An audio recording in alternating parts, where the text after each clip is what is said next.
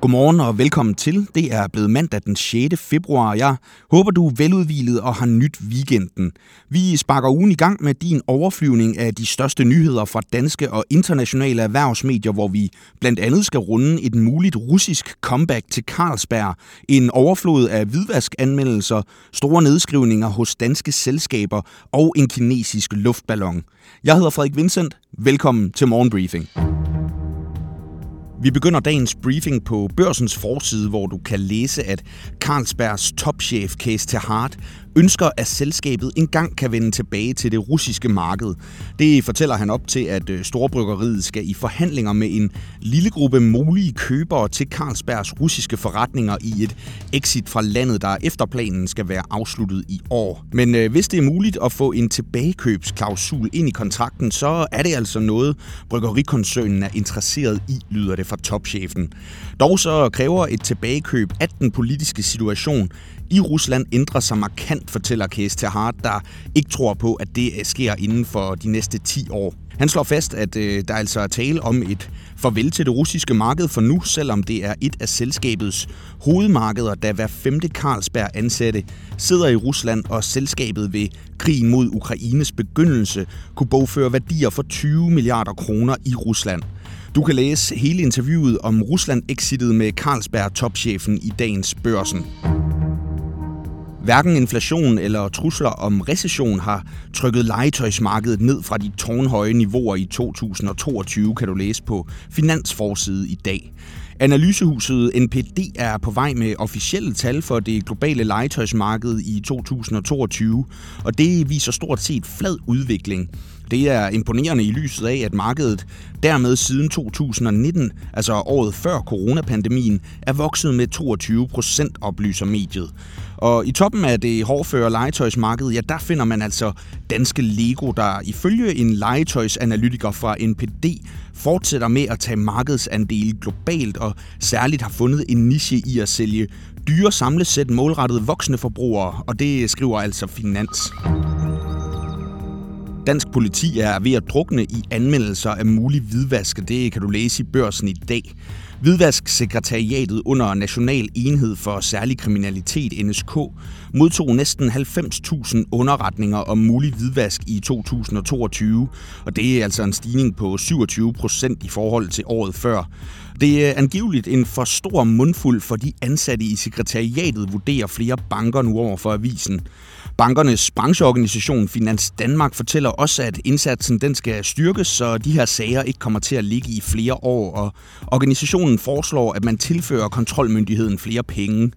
Kritikken den kommer på ryggen af sagen om, at politiet har overset et stort antal underretninger om den bedragerimistænkte tidligere direktør for Fauna Energi, Martin Storm Rasmussen. Justitsminister Peter Hummelgaard han vil altså ikke kommentere den konkrete sag, men han fortæller, at regeringen nu vil gå i gang med en indsats og styrke myndighederne, og du kan få hele historien om de mange hvidvaskanmeldelser på borsen.dk. Der kan være grimme overraskelser i vente på bundlinjen i striben af regnskaber, som landets største selskaber i de her uger offentliggør. 2022 har budt på galopperende inflation, kraftigt stigende renter, dalende forbrugertillid og forventninger om recession. Alt sammen er det faktorer, der indgår i modeller, som revisorer bruger til at opgøre selskabers goodwill.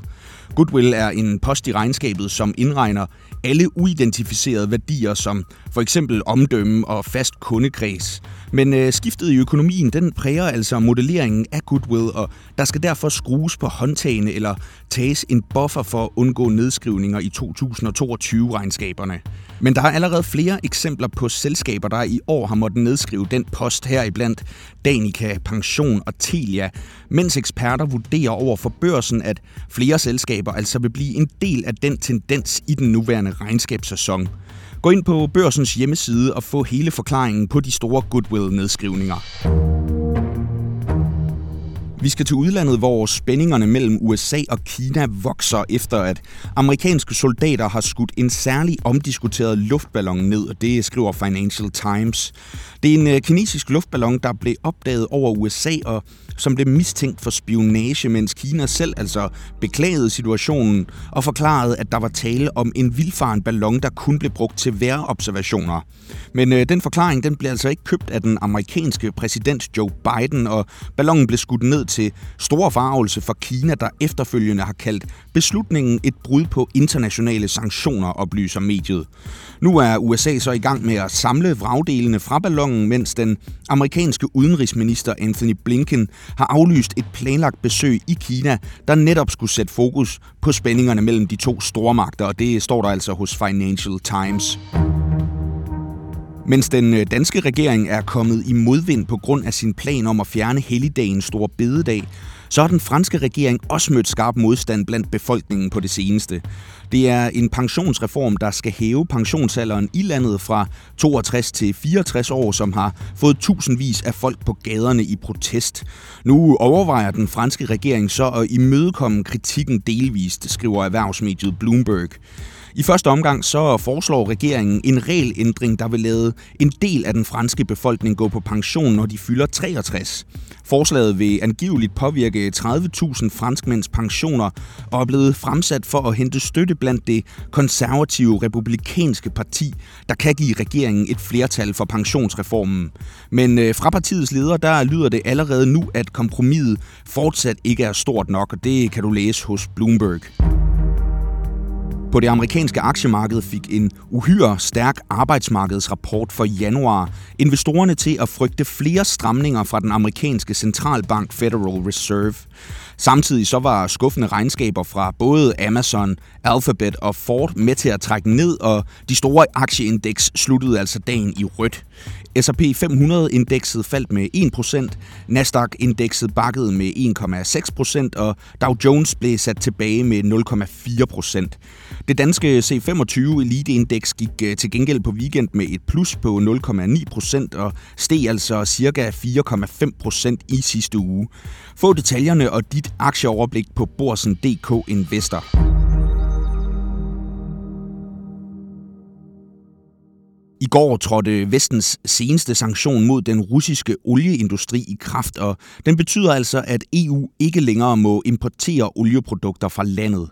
Det kan til gengæld betyde godt nyt for de selskaber, der arbejder med at transportere olieprodukter på verdenshavene, der nu skal til at sejle længere med varerne. Det vurderer investor Christian Klarskov, der siger sådan her i den seneste udgave af Børsens Investor Podcast. Nu skal det altså komme fra Gulf of Mexico, det skal komme fra Indien, så kommer fra Kina. Det er en voldsomt meget længere distance. Øh, og når man så kigger på, hvad lagrene er af diesel og andre destillater, som det hedder, de er meget, meget lave. Øh, det betyder, at øh, vi kan faktisk få en, en, en krise med, at der kommer mangel på, på diesel. Og det er altså ikke kun dieselbiler, der kører på diesel. Der er jo rigtig mange virksomheder, som efter gaskrisen, som vi ikke har lige nu, begyndte begyndt at kigge på, om de kunne omstille deres produktion fra, fra gas til, øh, til fuel oil, som cirka er det samme som, som diesel. Øh, og de, de fragtdistancer, der kommer der, bliver meget, meget længere. Øh, så det er sådan en mellemlang driver, som, som jeg øh, ser meget positivt på, for det vil gøre, at, at der kommer nogle meget store efterspørgseler efter øh, skibe til at fragte det her øh, diesel primært. Det sagde altså Christian Klarskov, og du kan høre resten af hans syn på udviklingen for olietransportørerne i Børsens Investor Podcast, som du finder samme sted, du lytter til Morgenbriefing.